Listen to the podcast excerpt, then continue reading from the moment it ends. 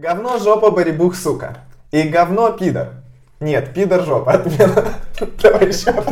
Хорошо пошло, давай дальше продолжить. Говно, жопа, барибух, сука. Пидор, жопа. Именно такие слова были упомянуты в строках кода в официальной рекламе Гугла. И тут возникает два вопроса. Первый вопрос. Людям нечего делать больше, кроме как смотреть и искать в роликах маты. И второй вопрос. То, что Google, принципе, взял ролик, который был опубликован на Shutterstock. Это тоже как бы добавляет кайфа этой новости. Вот. Это был первый и последний раз, когда стартовую новость мы доверили говорить тебе. Так а что с ней? Я все У нормально Гугла рассказывал. вышла реклама, в которой он рассказывает, какие у них работают прекрасные программисты. Да? Нет. Это был HR-ролик, в принципе, который приглашает э, Ну не да. только программистов, он приглашает всех э, Да. кандидатов в Google работать. Вот, и задача этого ролика показать, как было классно в Гугле, как классно работать, в принципе, в Гугле. И в одной части ролика был вот код, в котором написаны матные слова. Как писал VC, пользователи заметили русскую брань, что звучит тоже ужасно. Ну, хватит тебя. За кадром а, оператор просит вина. Я просто те слова, которые произношу, объясняю людям, которые смотрят аудиоверсию.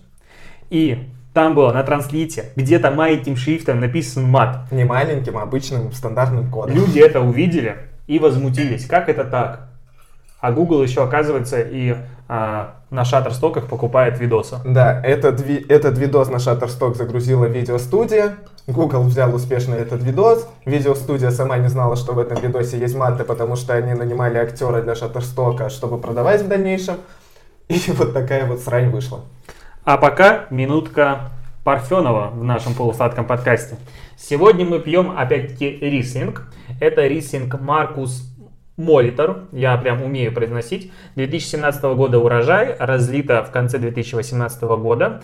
Это белое полусухое вино из Германии. Ну, в принципе, рислинг, я напоминаю, это про Германию. Мы решили попробовать сегодня его. Давай-ка попробуем. Ой, какой вкусный, реально очень вкусный. Это 10 баллов. Блин, То есть, да, с первого глотка. Топ. А, если что, Дима сегодня покупал вино для нашего подкаста, полусадкого подкаста, в котором мы пьем сухое вино. Да, я умею выбирать вина, как, мы, как все поняли. Я тебе сказал, вот купи его за тысячу, и ты купил. На акции в Винлабе, пожалуйста, заходите, как полторы. Да. Не реклама.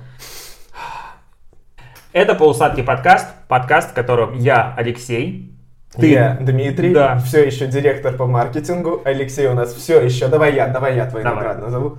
Ос- э, основатель, чуть не сказал. Ладно, основатель блога Dnative. Диджитал-блогер номер один в СНГ. Э, проектный директор, наверное, Setters. Я не уверен. Но проектный директор Setters. Се- Се- Setters. Вот. Это сооснователь сервиса аналитики Inbox.ru. А еще ездил в Канны, о чем сегодня тебе буду рассказывать. Да, извините. А, это подкаст, в котором мы обсуждаем маркетинг, диджитал, рекламу, вообще Менеджмент, соцсети. жизнь. Короче, агентство мы обсуждаем, чем мы занимаемся, обсуждаем и пьем вино. Небольшой спойлер для тех, кто слушает нас уже в одиннадцатый раз и думает, нахера вы рассказываете, кто вы такие и что вы тут делаете. Ребята, наша аудитория растет так стремительно, что все эти тысячи, миллионы новых людей, которые подключаются к подкасту буквально с каждым новым выпуском, они должны знать, чем мы занимаемся. Люди жаждут знаний. Блин, он такой вкусненький, что не хочется говорить, хочется просто пить его. А давай ты будешь пить, а я буду говорить. Мне должен Мне- привыкать мне Грузии. такое Я просто буду там один писать подкаст. Интересно. Еще вторая новость есть короткая. Ты про нее хотел поговорить. Про А, зарплату. про женщин. Про женщин. Напомню, что я женат, а Дима неизвестно что. Каждая четвертая россиянка зарабатывает больше своего мужа. Как ты относишься к этому, Алексей, учитывая, что ты у нас женат? А давай ты начнешь все-таки говорить в меня, а не в камеру. Ну чем ты? Да я говорю в тебя! Ты постоянно смотришь в меня, но такой, знаешь, типа, легкая наигранность. Я, я актер, я у мамы актер.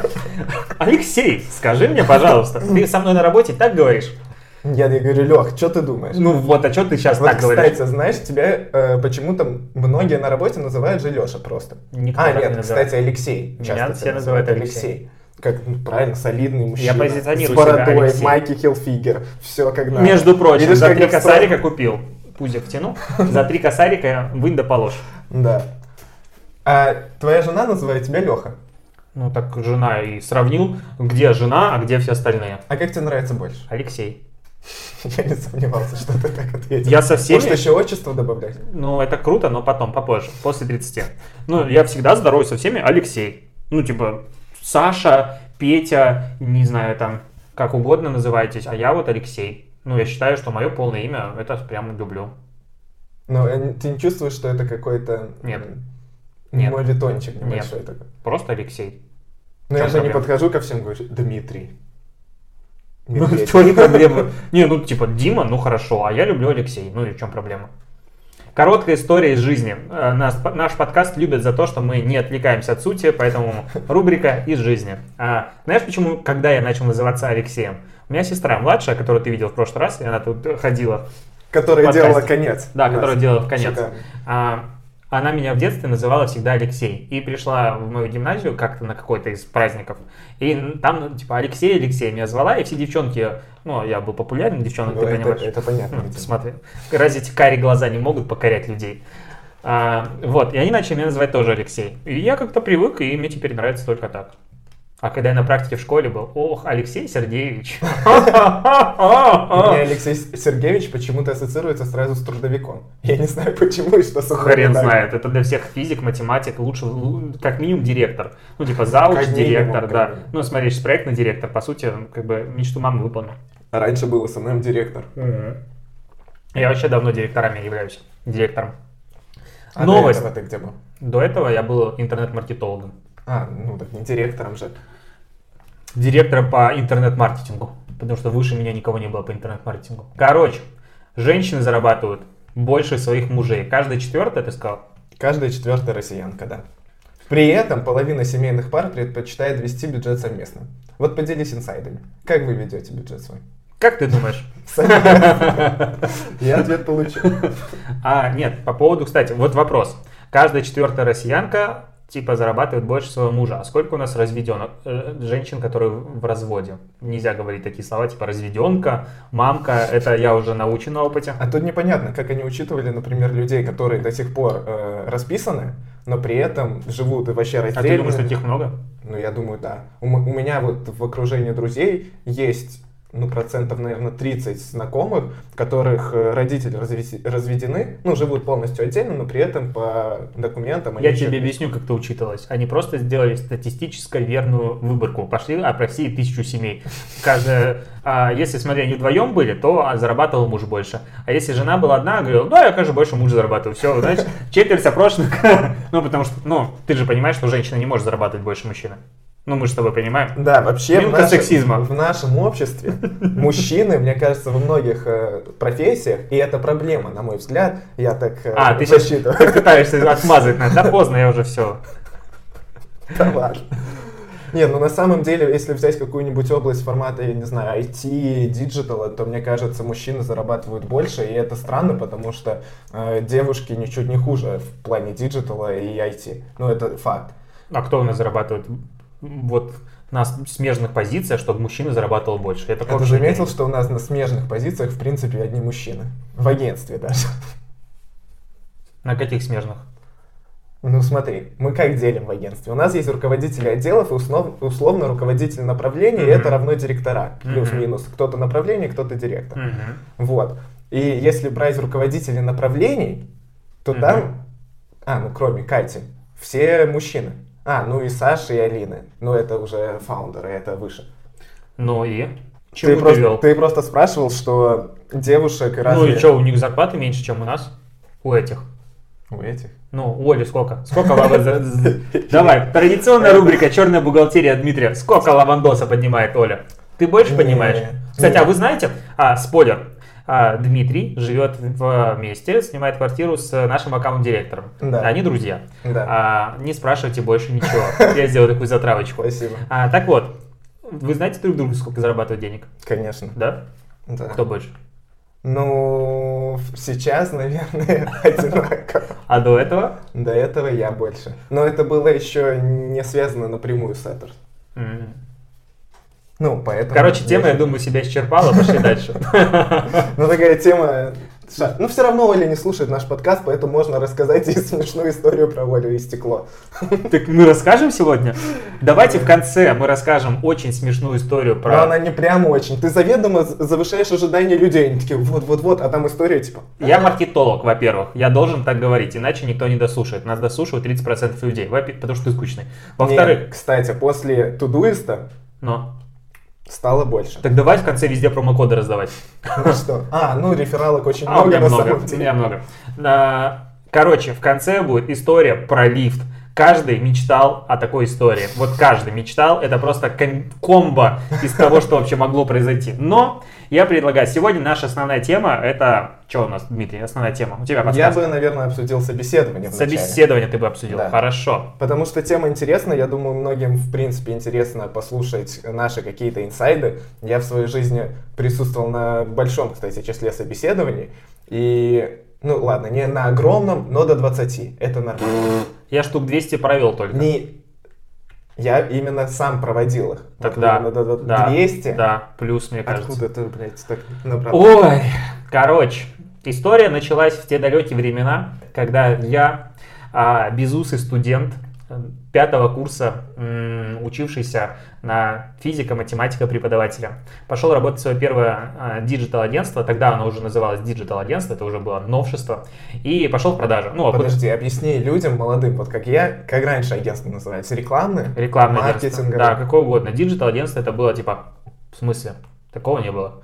Так вот, первое диджитал, ну, одно из первых диджитал агентств, но я пришел, там кейсы, Сникерс, Баунти, Volkswagen, еще какой-то хуйнане. Я такой, вау. А, кстати, да, это первый выпуск, который мы попробуем запикать. Не факт, что получится. Попробуем запикать под мат в нашей А аудиоверсии. вот э, хуйнане. А Это- видеоверсия, а я не знаю, это наш редактор решит. А видеоверсия у нас будет не запиканная версия, если что. И поэтому наш редактор, который сидит вот э, за кадром с мятой на коленях, она сказала, что 100 рублей штраф за каждый мат.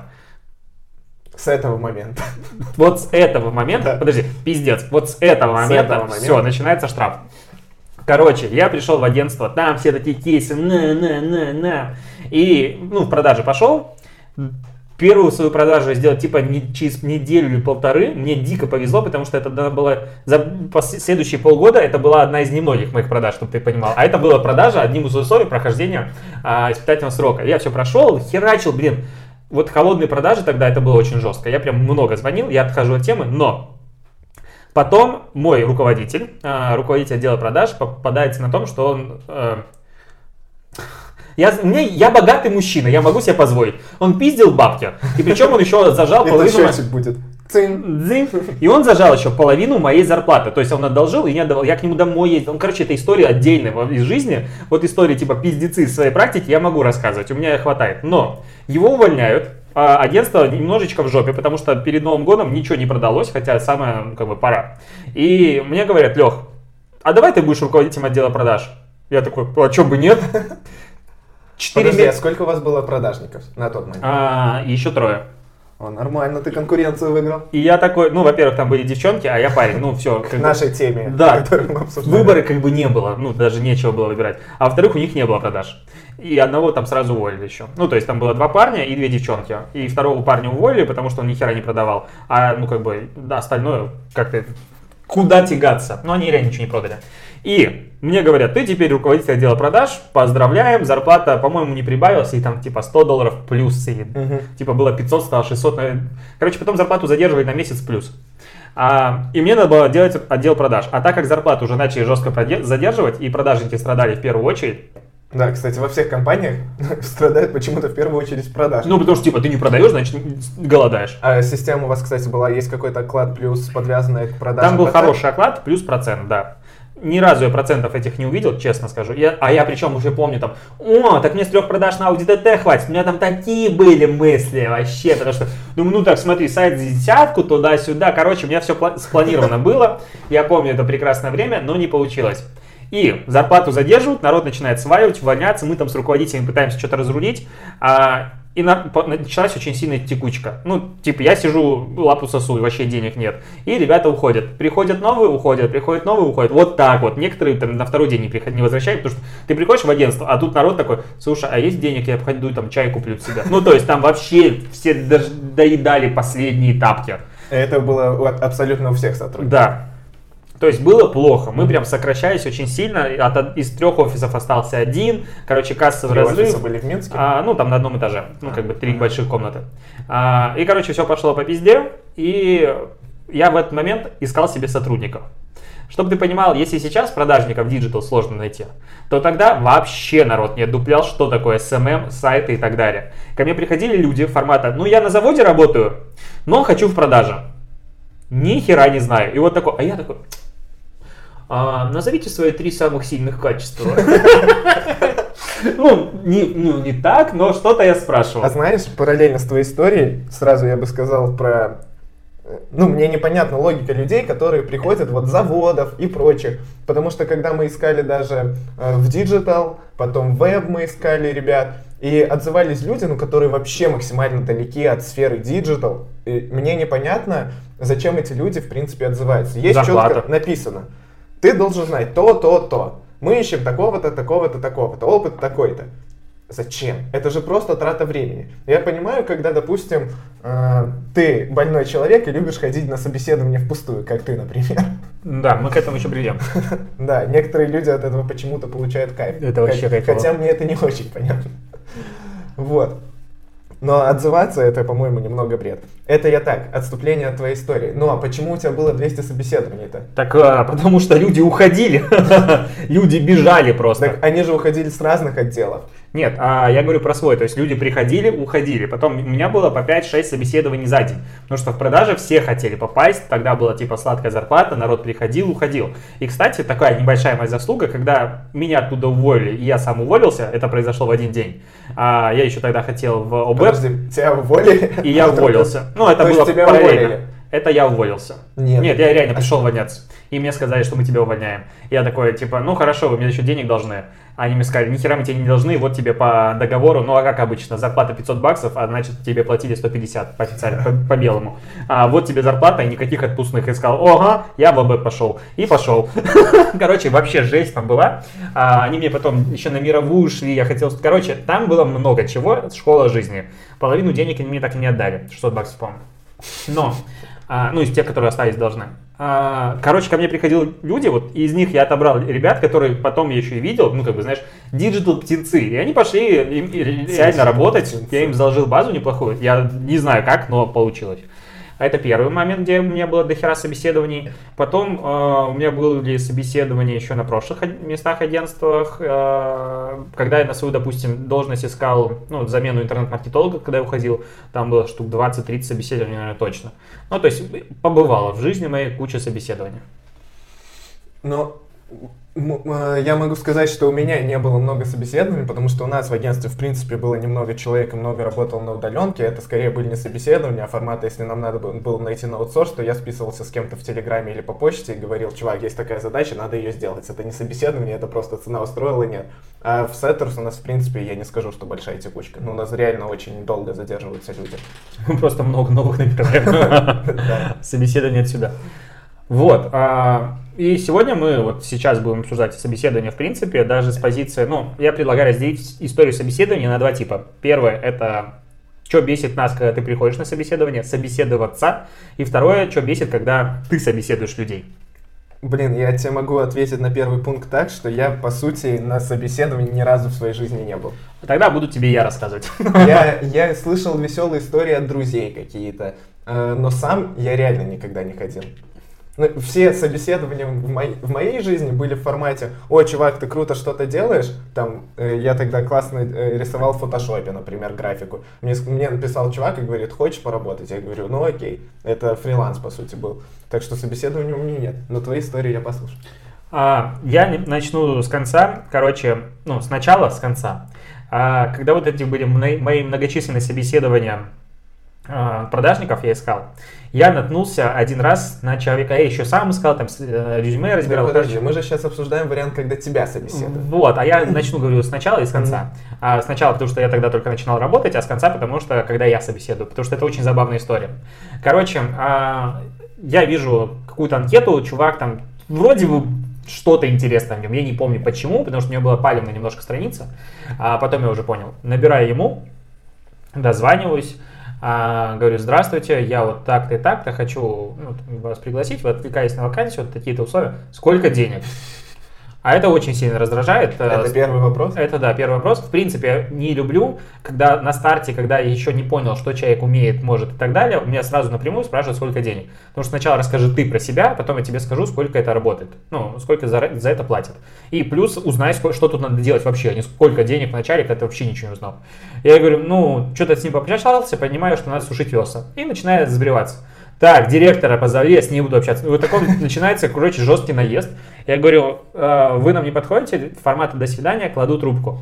Он начинает названивать. Он перезвонил. Он начинает перезванивать массово. Я такой типа хлоп-хлоп-хлоп сбрасываю. Потом он проводит голосовое сообщение. Ну, не в э, там Телеграм, как сейчас, а надиктовал на автоответчик. Я даже не знал, что у нас была почта голосовая.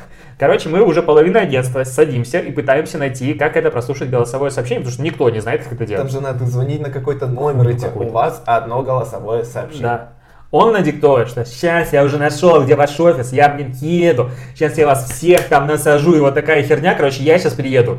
Мы такие, а я раньше весил 60 килограмм. Это сейчас я уже солидный мужчина под 90. Тогда я весил 60, и мне было немножечко очково. Ну, меня там чуваки, у нас рядом был руководитель отдела SMM, но он был бугай килограмм под 100, причем мясо. То есть он такой, типа, Сейчас разберемся. Короче, я чувствую себя под защитой, он не приехал, но потом я узнал, что этот э, чувак, он просто локальный такой м, звезда среди всех HR города в тот момент был. Он ездил вообще на все собеседования, на знакомую знакомую он кидался на собеседование, кидался в нее стульями.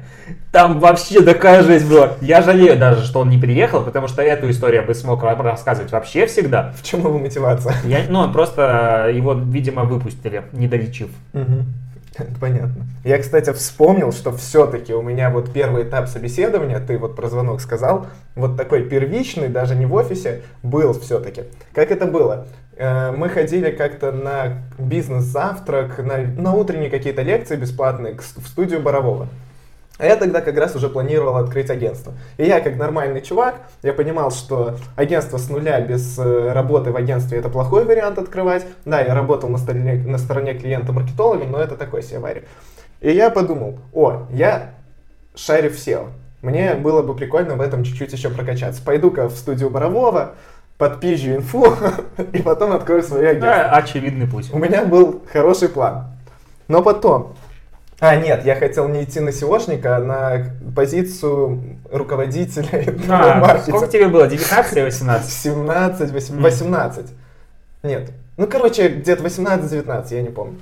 И я думал, что я уже до хера знаю, как мы рассказывали про эффект Дайнинга Крюгера. Э, и в итоге мне говорят, нет, на позицию руководителя мы сейчас ищем другого кандидата, у вас не хватает опыта, а у меня, по сути, ни трудовой, ничего, я не знаю, чем я думал тогда. И они говорят, мы можем вас пригласить на SEO-специалиста позицию, на собеседование. А я тогда относился к SEO очень плохо. Я до сих пор ненавижу из всех маркетологов больше всего SEOшников, потому что, ну, это такие дятлы, они, ну, вот большинство из них. Сиди, сам открой. Да, но это большинство... Есть, конечно, хорошие. Кто нас слушает и является хорошим SEOшником, это прям круто. Про вот, видишь мята? Сеошник. А ну-ка, сеошник. Нет, ты постучал просто. Блин. Я думал, ну, он тихо, тихо. реагирует. А, и в итоге меня прособеседовали на теле, по телефону, пригласили на собеседование, но я на него не пошел, потому что, ну, SEO я ненавидел. Я понимал, что это просто не мой путь. Это единственное мое собеседование было в жизни. А я еще тогда, кстати, написал самому Боровому. Подожди, а ты согласился прийти на собеседование? Нет. Ну, то есть... Я, я, мне предложили... Э, Время ты не согласился? Да, я потом перезвонил как адекватный человек, я сказал, знаете, мне неинтересно развиваться в этом направлении, поэтому я все-таки откажусь. И потом через какой-то период времени, это было не сразу, я не помню через какой, я уже открыл свое агентство и начал его развивать. И, кстати, это был тоже правильный путь, потому что столько шишек я никогда не набивал, как в своем агентстве. Вот это, кстати, странная хрень, что примерно 30% людей на любых уровнях, позициях, чего угодно, не приходят на собеседование. Я понимаю, когда я искал, допустим, продажников, и там приходили реально ребята типа с завода и так далее. Но когда я начинал искать, к примеру, SMM-менеджеров нормальных, с опытом, или интернет-маркетологов, зарплаты тогда там, в Минске была 1000 долларов почти. Их ну, то есть, это, ну, это хорошая зарплата. Да, это даже сейчас хорошая зарплата. Ну вот. Для Минска.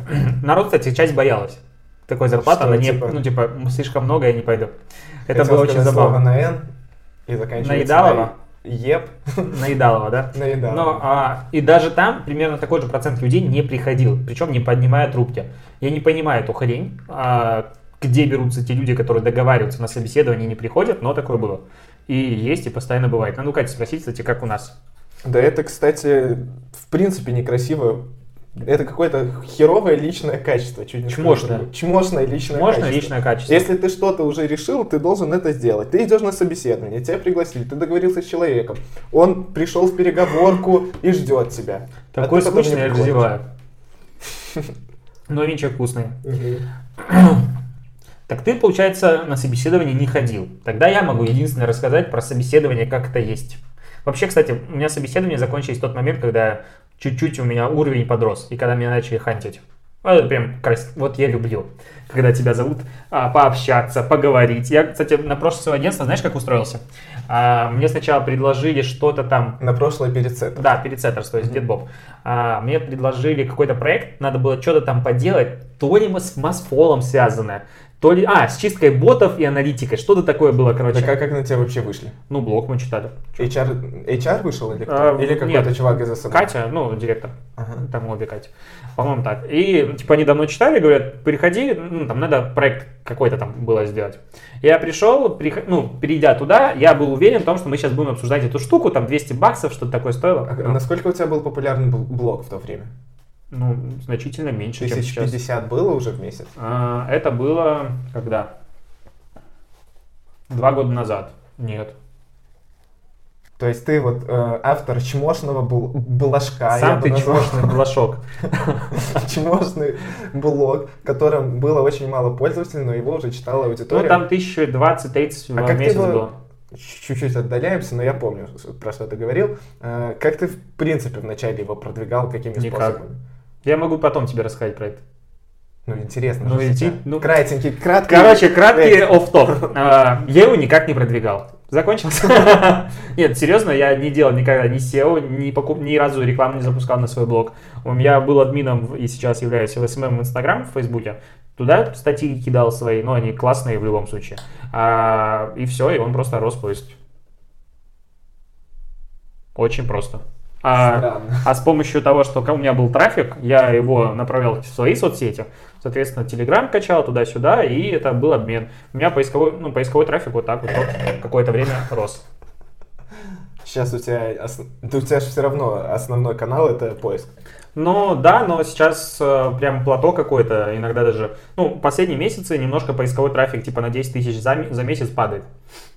Ну, либо это лето, либо что-то очень плохо. Я надеюсь, что это лето.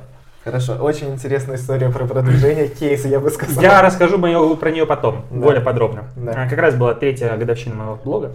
А, Короче, про как я попал в Дедбом.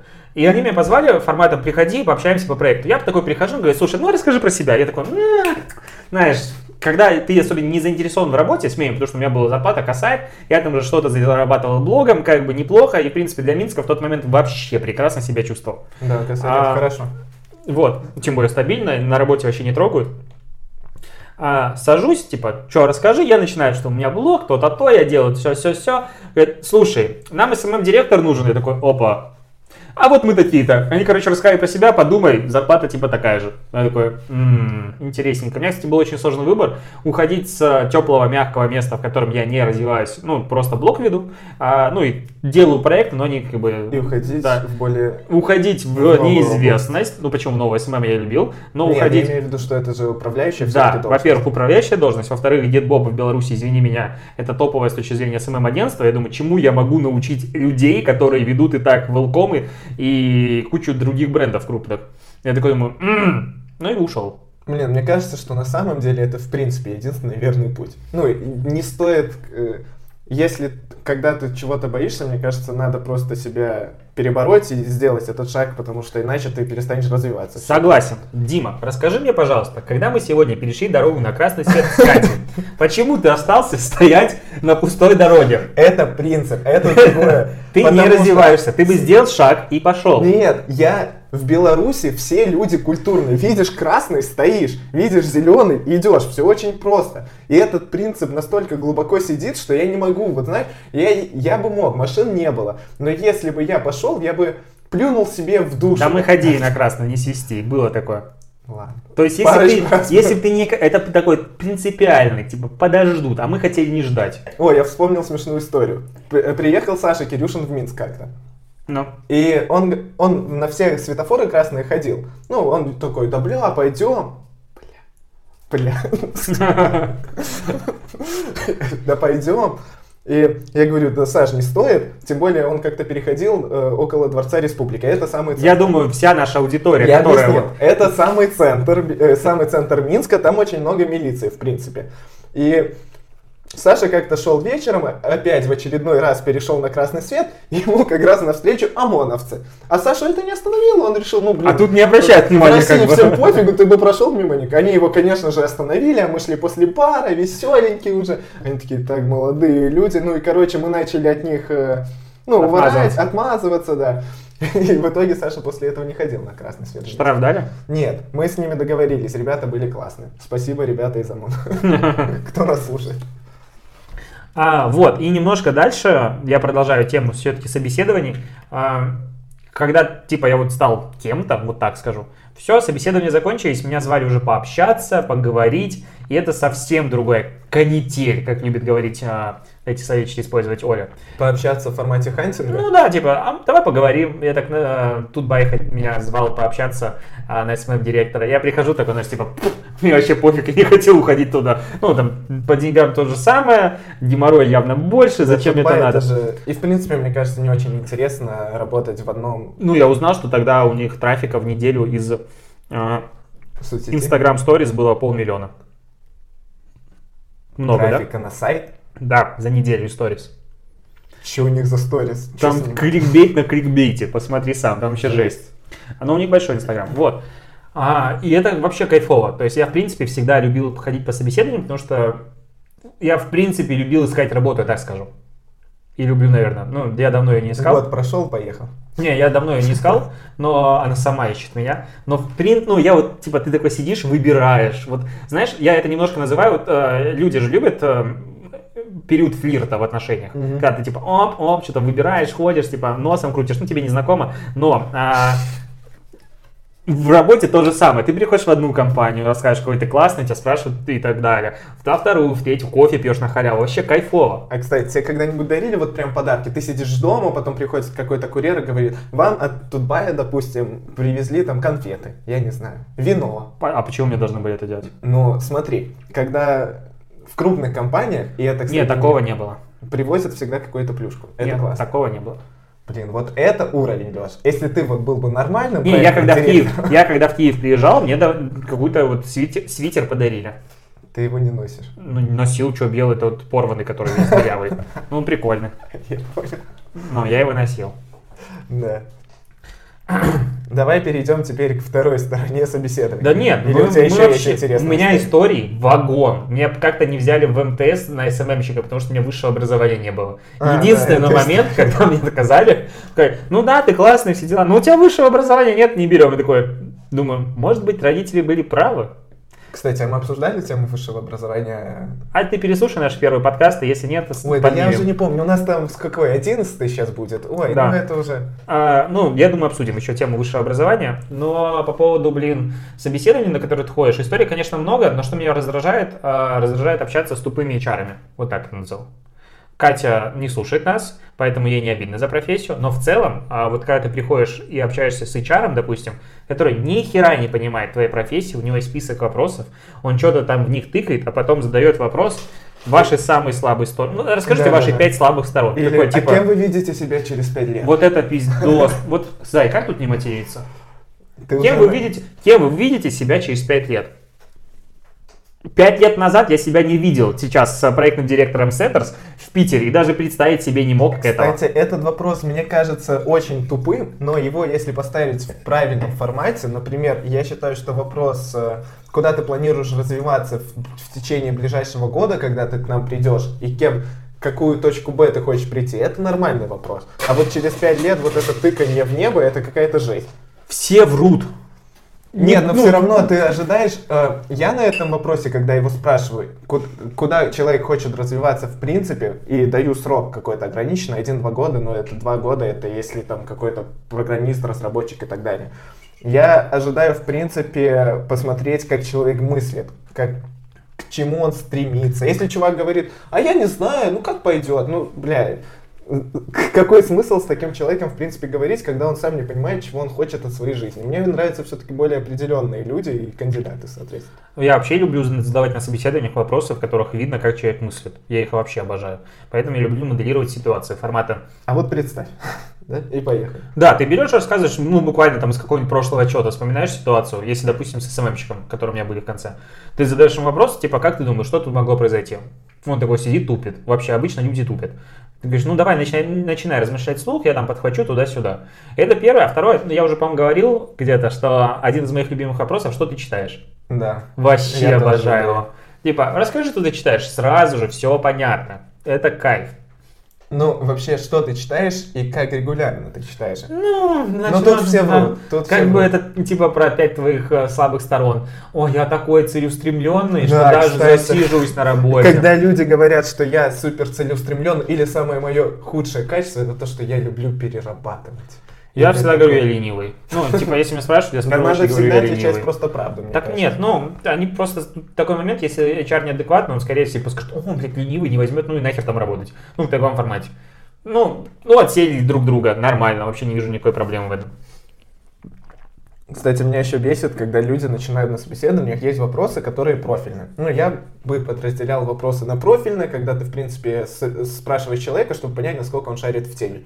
Там, не знаю, когда собеседовал на проекта, я спрашивал методологии проектного управления. Э, И я просил объяснить своими словами, не в принципе, как в учебниках написано, а что он читает, как он к этому пришел и так далее. И второй вопрос, вторые вопросы, это, в принципе, которые показывают э, человека, ну, личные качества какие-то, мне кажется. Потому что это тоже очень важно. Допустим, хороший пример, когда к нам пришел э, один чувак, он мне показался на собеседовании, ну, нормальным, подходящим на должность в Сеттерс. Мы его взяли, тестовый период он прошел, и вроде с ним все ок было, но не будем говорить, кто. Я его знаю? Э, Блин, Да. я не... Наверное, да. Не давай не будем произносить. Да. И... Но он был просто не про Setters. Вот реально не про Setters. Он просто личными своими качествами не вливался. Он был какой-то Он не умел сикать. нае- надо- надоедливый. Он постоянно как-то... э, Вот ты подходишь, обсуждаешь что-то, стоите вы вдвоем, не знаю, курите или просто стоите. И подходит чувак и такой, а что, а как, а? И начинает просто э, напрягать. Напрягать. Ага. Напрягать. Такая пауза, я думаю, что ж произошло-то? Что у Я тебя в просто голове? подбирал слово вместо мата. Вот. И личные качества очень важны, мне кажется, тоже. И задавать на эту тему вопросы тоже стоит. Ну, Надо, знаешь, на- нарисуйте, пожалуйста, домик. И чувак сидит, тебе домик рисует, потом, так, а когда вы родились? 15 июня 2018 года? Что-то вы пиздите. А у тебя есть, кстати, вопросы с подвохом?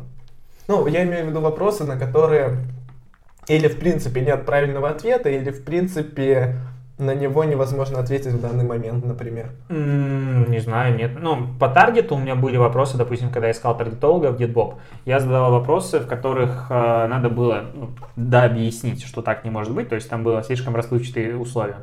А, наверное, нет. А у тебя были? Да, я придумал один вопрос, которым всех проверял, когда искал на проекты, и он вообще не связан с э, Ну, давай. С, проджи- Ну, с проджектом? вопрос. Смотри, вопрос был следующий. Э, Какой из инструментов диджитал-маркетинга ты считаешь прямо must-have? Э, Прям который нужен всем? И почему этот вопрос подвохом? Потому что правильного ответа не существует. Любые инструменты подбираются исходя из задачи клиента, э, бизнеса и так далее. И я его задавал и смотрел, как люди, в принципе, мыслили. На- А некоторые такие начинали перебирать инструмент. А вот, мне кажется, таргет. Я спрашивал, почему таргет? Ну, там же есть возможности гибкой сегментации. Я говорю, а в контексте нету? Ну, там чуть хуже. Ну ты чмошник, слушай, не люблю таких. Я, если на собеседовании был, тебе плеснул водой в лицо и ушел. Да, ты понимаешь, что человек не, неправильно мыслит немного.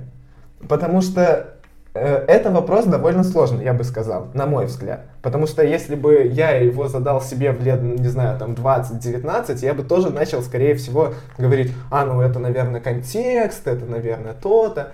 Э, К этому вопросу приходишь с каким-то опытом. И этим вопросом я проверял, в принципе, мышление людей э, в смежных областях и понимание этих областей. Вопрос. Тестовые задания. Да. Как ты к ним относишься? Надо давать или нет? На какие-то позиции, да. Я могу точно сказать, что тестовые задания стоит давать на позиции разработчиков. Ну, допустим, э, дизайн, копирайт, Да, SMM, дизайнер стоит. варианты. Почему э, стоит на дизайнера, например? Э, Когда мы искали опять-таки дизайнера, веб-дизайнера, э, ты смотришь на портфолио. Портфолио на Behance, на Дрибле, еще где-то. Ну, портфолио на Behance это абстрактная история, очень часто, которая делается или для курсов, или для фриланса, где, в принципе, не, не, не существует зо- жестких рамок. Или когда концепты ты красивый смотришь. Это абстрактная история, которая по факту работать не будет, скорее всего. Потому что она не привязана никак к бизнесу. Поэтому красивую картинку, да, ты смотришь, тебе все нравится, ты понимаешь, что человек шарит, у него есть вкус, но для того, чтобы конкретно посмотреть, как он будет решать задачу, привязанную к каким-либо целям, надо давать тестовые дизайнерам. СММщикам, ну, мне кажется, в случае с СММщиками это не прям must-have, но я бы тоже давал. А я всегда давал. Причем я даже собеседование назначал после прохождения тестового Да, задания. так это понятно. Ну, потому что... Причем я любил давать вот расплывчатые формулировки. Я помню, у меня было задание формата 5 рубрик, для них надо написать контент. А, и поставить ТЗ на визуалку. Ну, то есть, типа, текст плюс визуалку. И ребята некоторые а, думали, ну, я написал, контент-план надо сделать. Некоторые ребята делали, что в понедельник я публикую эту рубрику, во вторник эту и так далее. То есть народ не переспрашивал. Или у меня еще было задание на адекватность. Надо было поставить ТЗ, а, а, надо было сделать сценарий или ТЗшку на ролик, один или два ролика. Ну, Мгм. типа простенький для соцсеток. Один чувак э, прислал тестово, в котором надо было а, камера приближается к пещере. Мы заходим в пещеру, там типа водопад, а там вырастает дерево, с которого девушка срывает персик. И вот какая-то такая херотня, и такое, говорю, как ты думаешь, сколько он будет стоить?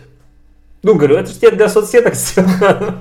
Ну, а на этом этапе я вот люблю наблюдать за тем, как люди оценивают, в принципе, адекватность э, того, что они пишут.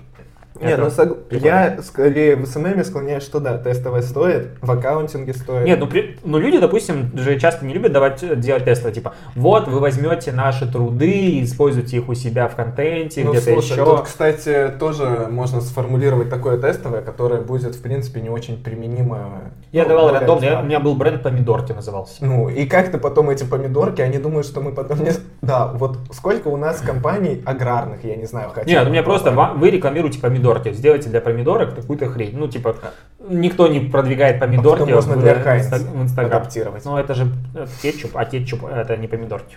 Ну, вот, в общем, смысл в том, что я давал тестовые, такие, типа, выдуманные. Кетчуп, Это- не помидорки. ну, потому что кетчуп это помидорки крахмал, ну, как бы. А, ну, в этом плане, да. Ну, Но все равно же помидорки. Такие детские вопросы задаешь вообще, тупишь. Ну, это помидорки, основа. Ну, ладно.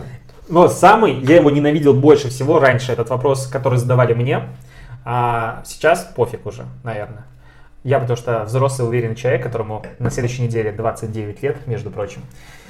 А, сколько вы хотите денег? Да, это Просто вы- ты сидишь такой, типа, а скажите, на сколько денег вы рассчитываете? И такой, «М, боюсь сказать цифру, особенно когда ты типа такой начинающий, средний специалист, ты боишься назвать слишком много, отпугнет туда-сюда и пытаешься найти этот баланс. Я говорил, мне для жизни достаточно столько, но я хочу больше. Кстати, когда говорили, вот мне на прожить, вот из всех собеседований я всего раз четыре слышал ответ формата мне на жизнь надо такая-то сумма, соответственно, я бы хотел на первых этапах зарабатывать плюс столько-то к сумме моего ми- минимума прожиточного. И потом прийти к сумме там X. Это вообще классный ответ, на мой взгляд. А, а иногда я слышал такие суммы, и я думал, бля, да я сейчас в раз меньше зарабатываю. И это приходили люди на, типа, обычные, там, дизайнеры, проекты, Ну, он же хочет. Ну, да хотеть мне не похеру, что он хочет там. Не, кстати, вот когда я искал ребят на интернет-маркетолога, там, где была зарплата, по-моему, то ли 900 долларов, то ли 1000, вот я не помню точно какая. И народу я говорю, У меня в вакансии все написано, то есть нигде мы не скрывали, ничего не скрывали. Сидит рядом HR замечательно, там девочка просто лапочка, все приходит, садимся, общаемся. Ребята, ну я бы хотел там 500 долларов. Вот какой смысл? Чувак, мы говорим, зарплата на этой позиции такая, ты ее видел. Нахрена ты приходишь и говоришь в два раза меньше? Такое было часто. Люди боялись назвать эту сумму. Или больше. Кстати, у меня иногда бесит э, то, что в объявлениях пишут. Это лично мое, и мы так сами иногда делаем. Может, я не понимаю смысла этого. Но меня бесит, что в ЗП пишут по результатам собеседования. Меня, У меня мне канал. нравится от. У меня Ты канал, пишешь от и хорошо. Про вакансии. от, да? в котором я говорю, что я не публикую вакансии без двух обязательных пунктов. Первый указание работодателя, а второй а, зарплата. От.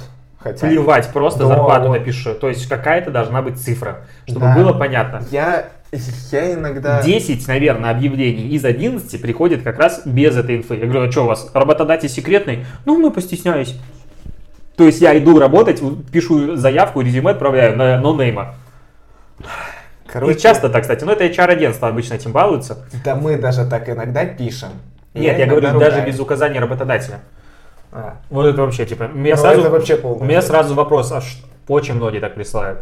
И, кстати, если вы вдруг хотите отправить мне а, вакансию, чтобы Лёш, ты со мной опубликовать, да, Со мной? а я сюда смотрю, чтобы, а, ну, если кто-то из наших слушателей хочет отправить мне вакансию, а, чтобы разместить в канал, пожалуйста, прочитайте закреп, там все написано очень понятно и подробно, выделено жирным в самые важные вещи. Потому что написано, без указания зарплаты и работодателя вакансии не публикуются. Заполните по шаблону. Присылают по шаблону без зарплаты и без работодателя.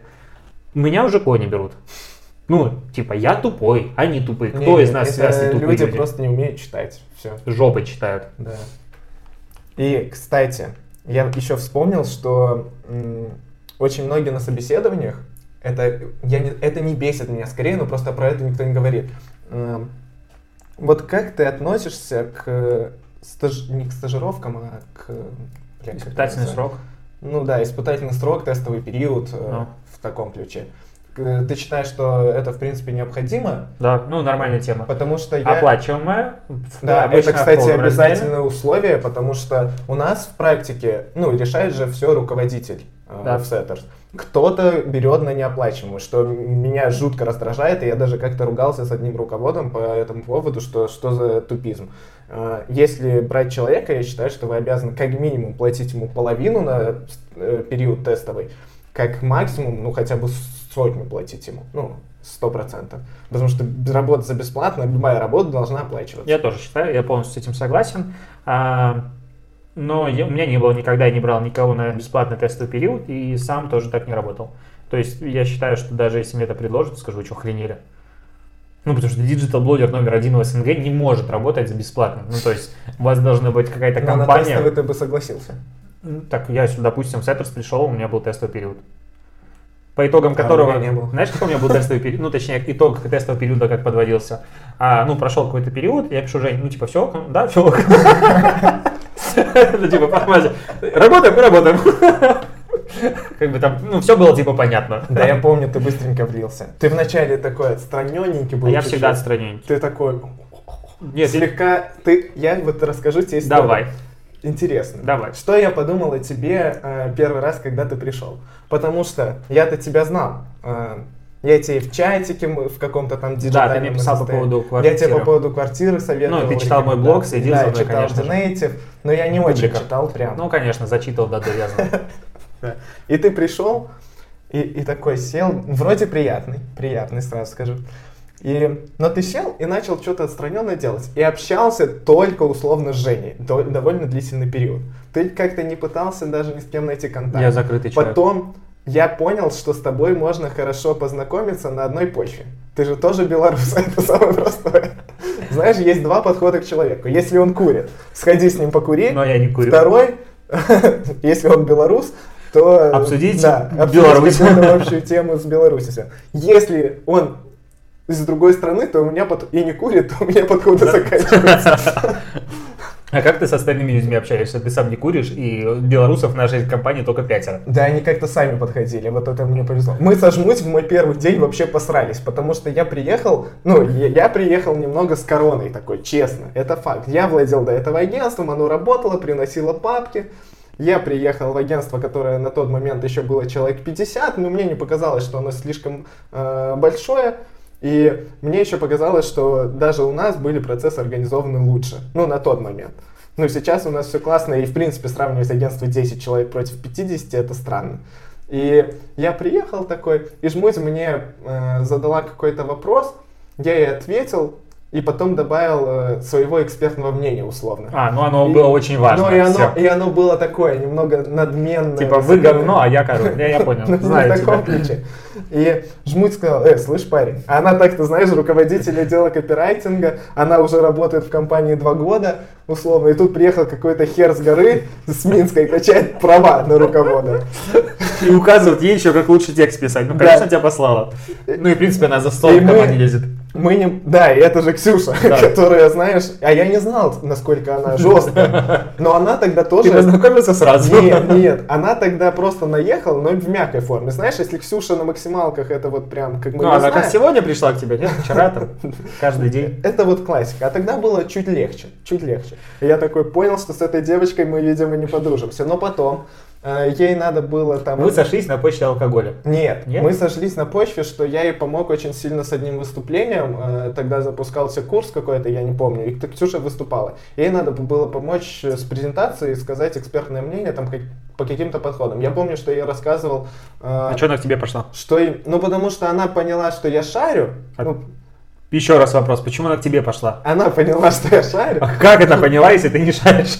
Но и я ее сконсультировал по, а- по АИДа, что она разрастается до АИДа, что это, в принципе, уже устаревшая методология немного. И вот на этой... И я ей очень сильно помог с презентацией, и она в итоге ее сделала вовремя, добавил туда смешня... смешных гифок. А, это ты ей гифки добавил первый раз. Да, Она да. рассказывала про это. Да. И, мы... и она просто э, в тот момент подошла такая, я никого не обнимаю, но тебя я обниму. Обняла, и мы на этой почве э, раздружились, начали общаться, и все стало ок. А потом я понял, что быть таким мудаком не стоит, в принципе, я немного не могу подобрать слово, выебываться так не стоит, и поэтому, так, запомни, там 400 рублей уже, я считаю. Э, И поэтому я стал более, менее надменным. Да, я понял. И- Смотри, как пафосно можно держать бокал. Ты так не держи, потому что ты разобьешь. Но вот видишь, это максимальный я уровень профессионализма. Если что, на мой ноутбук. Кайф, да? Я буду сидеть теперь и выеживаться. А, знаешь, как бы подводя итог собеседования и так далее, есть а, маленькая короткая история про... Она очень почему-то вол- людей волнует. Я не понимаю почему, но вот я как бы езжу в народ, ну, в регионы, в, это, в эти- Народ, да. к этим людям. к этим людям приезжает. да.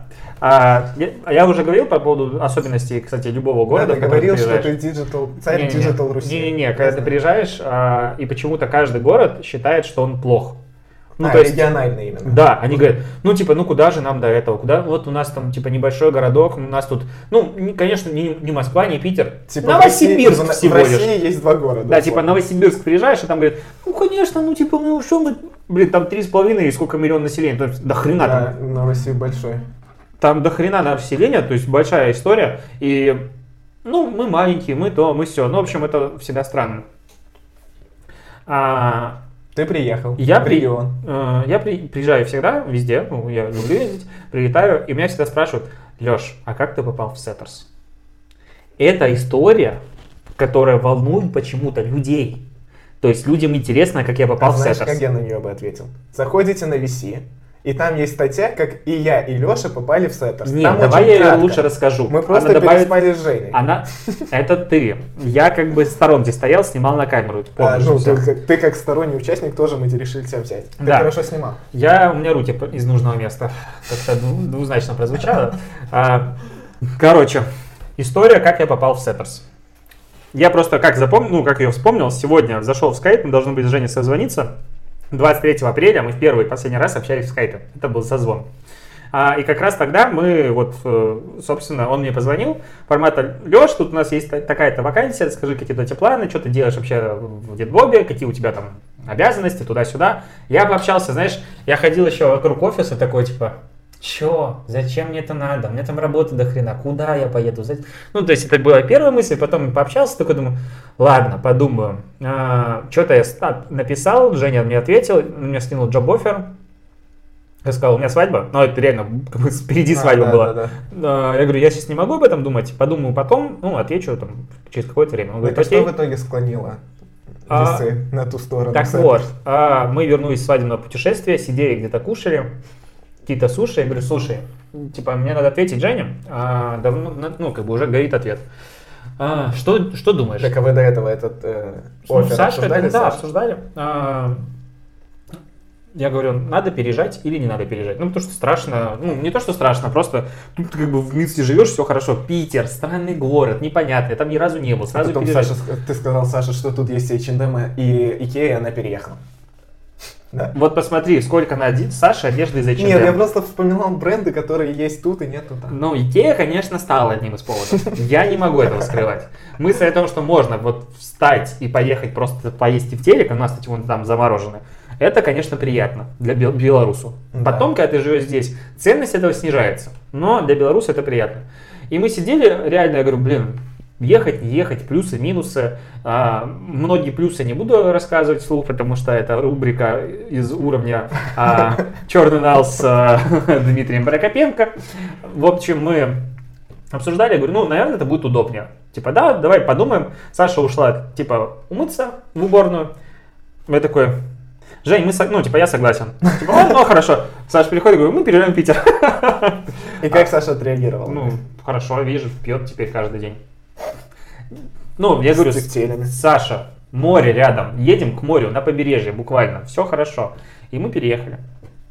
Поэтому история моего попадания в центр. А, и второе, ну как, я вот не знаю, причем даже логично, можно ли это рассказывать или нет, но я рас, рассказываю всегда, поэтому тут расскажу. И вторая фишка, что я переезжал, почему мне еще захотелось, э, на позицию руководителя отдела стратегии. Там стратегический директор, какая-то такая позиция была. С проектным директором приехал сразу. Вот. У меня был изначально договор, что стратегический директор или руководитель отдела стратегии. Вот какая я не помню терминологию. Я думаю, блин, стратегия это как раз то, что я хочу делать. Ну, то есть я прям люблю это, я буду этим заниматься, класс, супер, аналитика. И вот я приезжаю, а, я там переехал типа в конце июля, а выходил на работу в начале августа. Там 10 дней я себе взял, да. там, найти туда-сюда. Да. Мы встретились с Женей в это время, а, он говорит, слушай, Леш, тут такое дело, позиция, на которую ты приехал, ее, ну, как бы нет больше. А, поэтому вот смотри, ну Женя же любит блок-схема. Смотри, вот какая структура, вот ты будешь этот. Директор такой, ну я хорошо. я тебе скажу изнутри, как это выглядело, э, когда тебя еще не было. И, и тогда началась реально суперактивная перестройка, начались объединяться отделы, тогда Аня Костина была в отделе вообще рекламном, э, занималась что-то около таргета, плюс э, делала какие-то мини, назовем это, стратегиями, это скорее были коммерческие обычно. И потом ей тоже надо было куда-то развиваться, очень много было всяких... Э, ну, компания выросла очень быстро, и надо было формировать руководов направлений, э, формировать дополнительные какие-то ветки. И, соответственно, Женя начал вот как раз, когда ты переезжал, все, такое, все перестраивать, рисовать новые блок-схемы, я честно не знал, как будет э, звучать твоя должность, но Женя потом как-то прибежал с гениальной мыслью и сказал, я все свел. Такой, как сумасшедший немного. Ну ладно, нормально он прибежал. Но он с такими словами. И у него реально четко сложилась картина. Тут что есть проектный директор, который руководит э, всем направлением проекта на тот момент. У тебя же потом еще добавились некоторые отделы, насколько я помню. Изначально Нет. их было меньше. Сразу сколько было, столько и осталось. Да? Да стратегии изначально были в дигитале. Не, ну, я когда приходил, были. я когда приходил, они сразу были у, у меня. Да? Да. Вот, это все так э, грамотно сложилось. А ты сейчас мог бы быть э, руководителем отдела стратегии. Мне кажется, я был бы счастливее. В смысле, этот отдел тебе подчинялся? Ну, блин, понимаешь, тут же не дело не вот типа в должности, а то, чем ты любишь заниматься. Поэтому такая веселая история попадания в Сеттерс. Да, кстати, очень многие все, все люди из Беларуси попали в Setters как-то весело. Я тоже попал через какую-то Она никому длинную историю, которую вот я хотел сказать, никому не интересно, поэтому я не буду ее рассказывать. И все это, повторюсь, есть еще в статье на VC, нам все-таки нужны просмотры, поэтому заходите на VC, читайте статью, как развивался Setters. Там вся история от и до, до текущего момента. Я Подводя- её сам Давай итог подведем.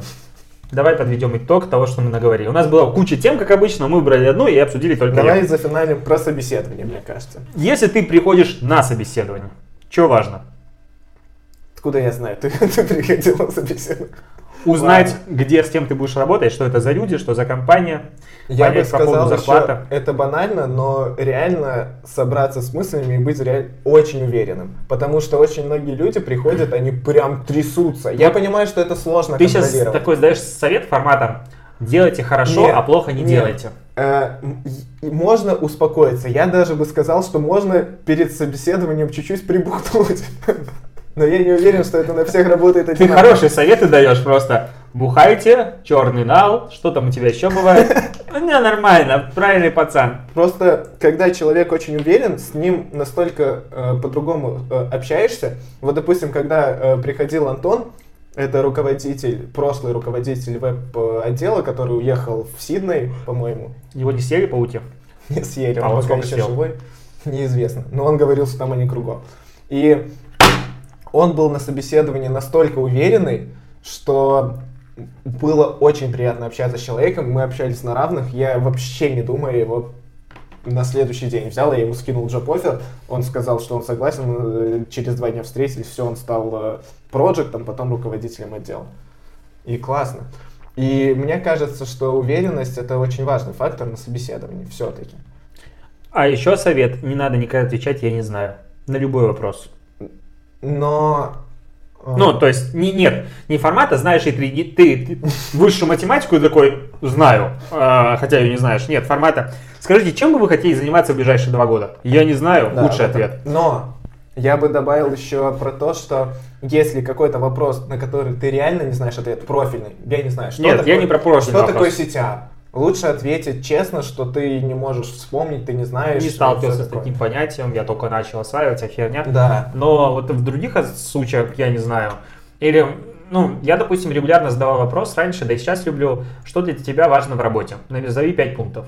Вот именно важно в работе, в офисе, Даже где я угодно. сам не назову сейчас со старта 5. Ну вот, и мне интересно, в каком порядке люди что будут приходить в голову, потому что 5 пунктов это много. Мне кажется, все начинают с окружения и офиса. Ну, Никто не говорит про офис. э, рабочего места. Вот вообще про Я это. с этого начал. Я тоже. Но об этом говорит реально один из типа 30-40 человек. Очень редко кто-то ну, это выносит.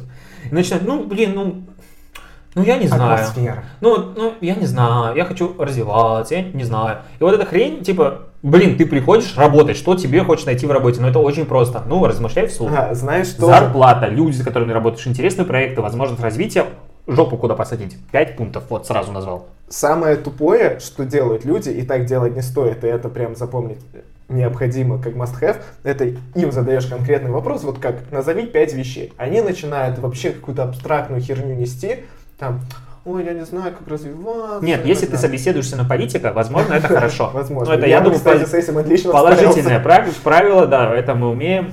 Но четко задают вопрос, стара- надо стараться ответить на него, исходя из контекста вопроса.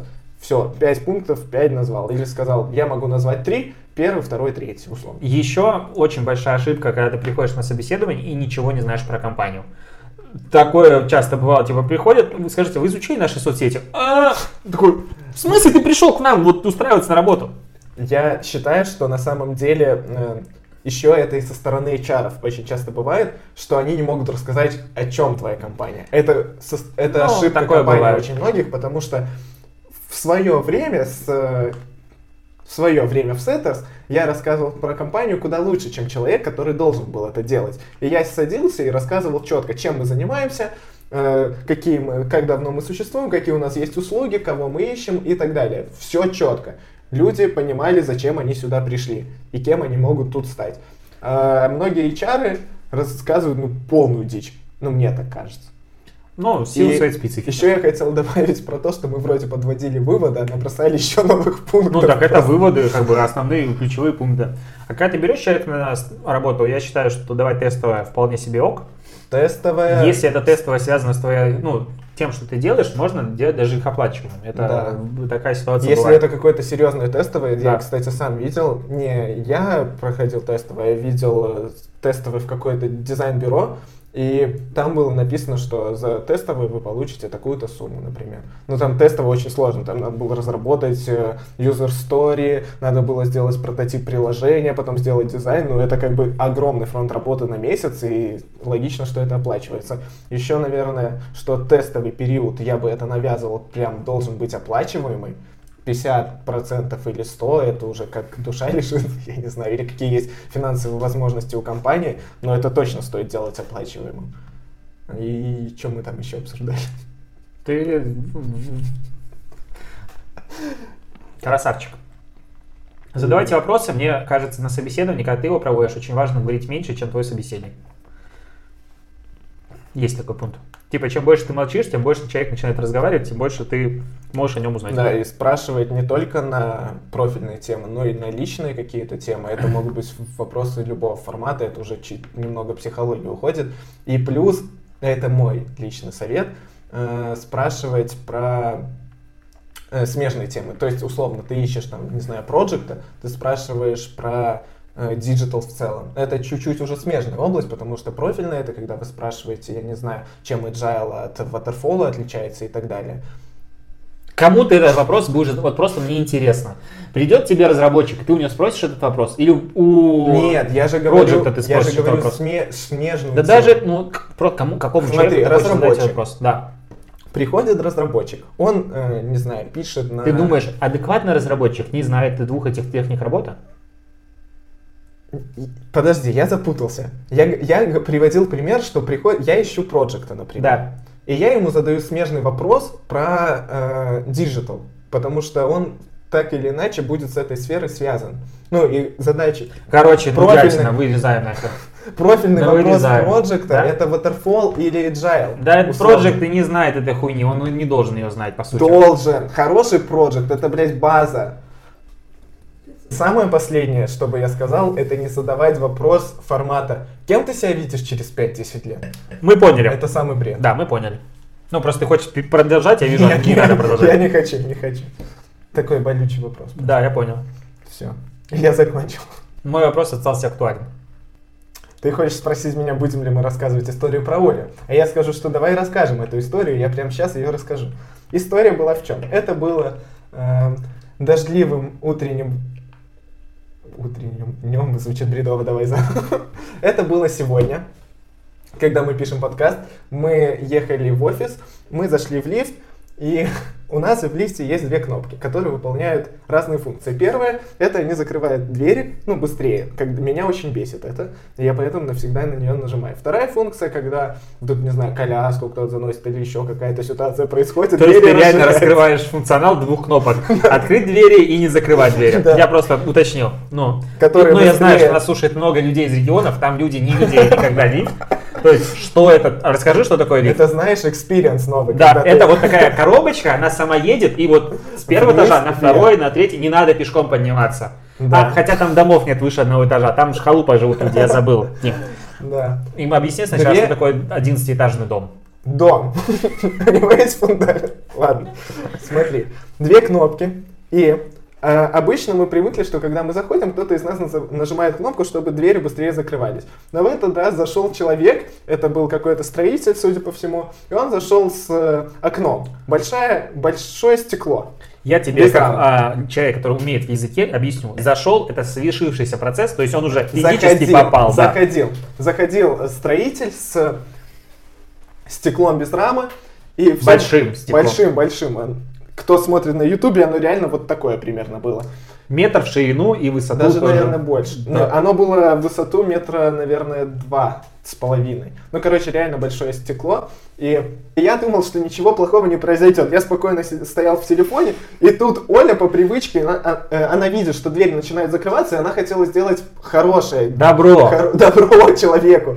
Но вместо этого она кучу раз нажимала на кнопку, и, и это было так смешно, что она это не один раз нажала, а она реально кучу раз, она видела, что дверь закрывается, и еще больше... На какую кнопку? На кнопку, которая, наоборот, э, ускоряла закрытие двери.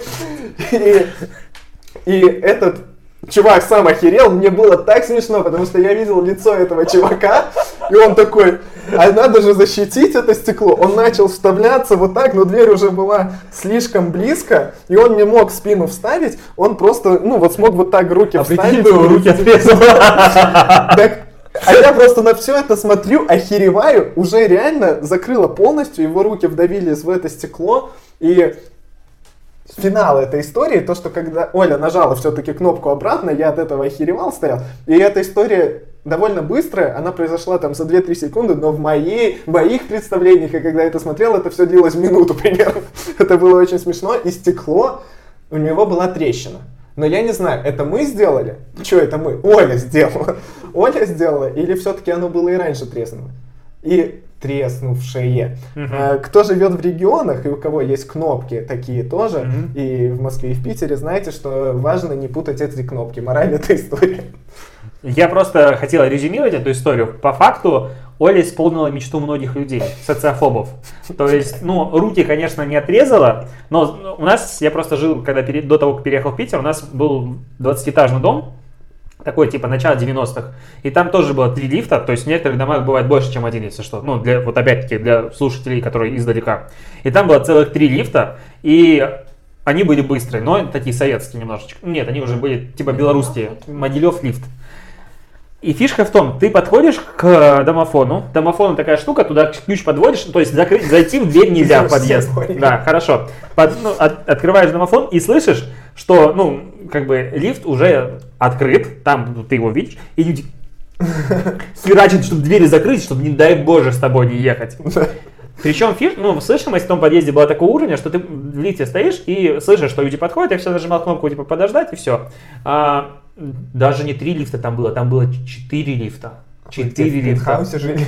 Вот, а мы жили на 18 этаже. Но, и ты стоишь, ждешь людей, а иногда не боялись с тобой ехать. То есть они такие... А я еще на 18 этаж нажимаю, и они думают, ага, Не, ну что, я помню сам, когда зак- э, вот в Минске видел, что Ну, Минск меня, меня ждут, Да. я говорил, не-не-не, я подожду. Ну, Почему? ну, ну, обычно, что меня... Ладно, это я не буду произносить, что меня бесит. Но э, мне просто комфортнее ехать самому в лифте. Спокойно знать, что в лифте со мной ничего не ты произойдет. просто стоишь, а лифт- пердишь, а если лифт- люди рядом, то как бы Лифт это замкнутое пространство. Прикинь, чувак заходит с тобой или девушка, неважно. Достает нож. И все. В Минске. Я, я всегда об этом думаю. Вот Так поэтому вы сегодня чувака прищемили, да? А если бы он самом стекло деле в кинул? истории это я нажимал. да. Да, на самом деле ты нажимал. Нет, а вы, бы, вы еще не видели самое важное в этой истории, то какое у Оли было невозмутимое лицо. Она, она понимала, что она жмет не ту кнопку, но она по-прежнему с каменным лицом вот так. Ты прикинь? А подожди, этот чувак поехал дальше с этой? Он всё, у меня это было так неловко. Я сам стоял уже краснеющий, мне было так перед ним обидно, а потом мне стало еще более обидно, когда я увидел трещину эту самую, и я такой, А, 600 рублей. Так вот, а, я просто представь, представь себе, что этот мужчина, у него, скорее всего, есть семья. И он пришел сегодня к ней. сейчас он оплатит это еще. Не-не-не, не про это. Допустим, оно было побито. Ну, прикинь, какая сука сегодня ехала со мной в лифте, видит, что я иду, смотрит на меня и херачит на кнопку. Так а знаешь, он настолько был вежливый, я бы немного, вот на его месте я бы чуть-чуть психанул. Оля сказала, извините, и, ну с таким, извините. И он говорит, да ничего. И поехал спокойно, держа стекло. И, он- и он еще так спокойно, он был настолько на чиле, он спокойно отсоединил перчаточку эту в какой-то там смазке, не знаю, черной херне, и такой, отодрал ее, поехал дальше, вышел спокойно, поставил, сказал нам еще спасибо за что-то, наверное, за то, что мы его разбили, это стекло. Короче, А культурный человек предложил бы компенсировать. Так я не знал. Если бы я был уверен, что я его разбил, я бы компенсировал. Но ты решил не спрашивать. Я об этом, э, я сегодня честно, вот честно, когда мы отошли от дома, я подумал об этом варианте и, скорее всего, стоило так сделать. Но я, к сожалению, так не сделал. Потому что душа еврея все-таки где-то во мне сильнее. Внутренний маленький еврейчик. Да. За него и выпьем, заканчивая полусладкий подкаст, выпуск 11. Да. У нас, кстати, не так много комментариев. Я думал, мы уже закончили. Блять. А, это, знаешь, после титров. Рубрика после титров.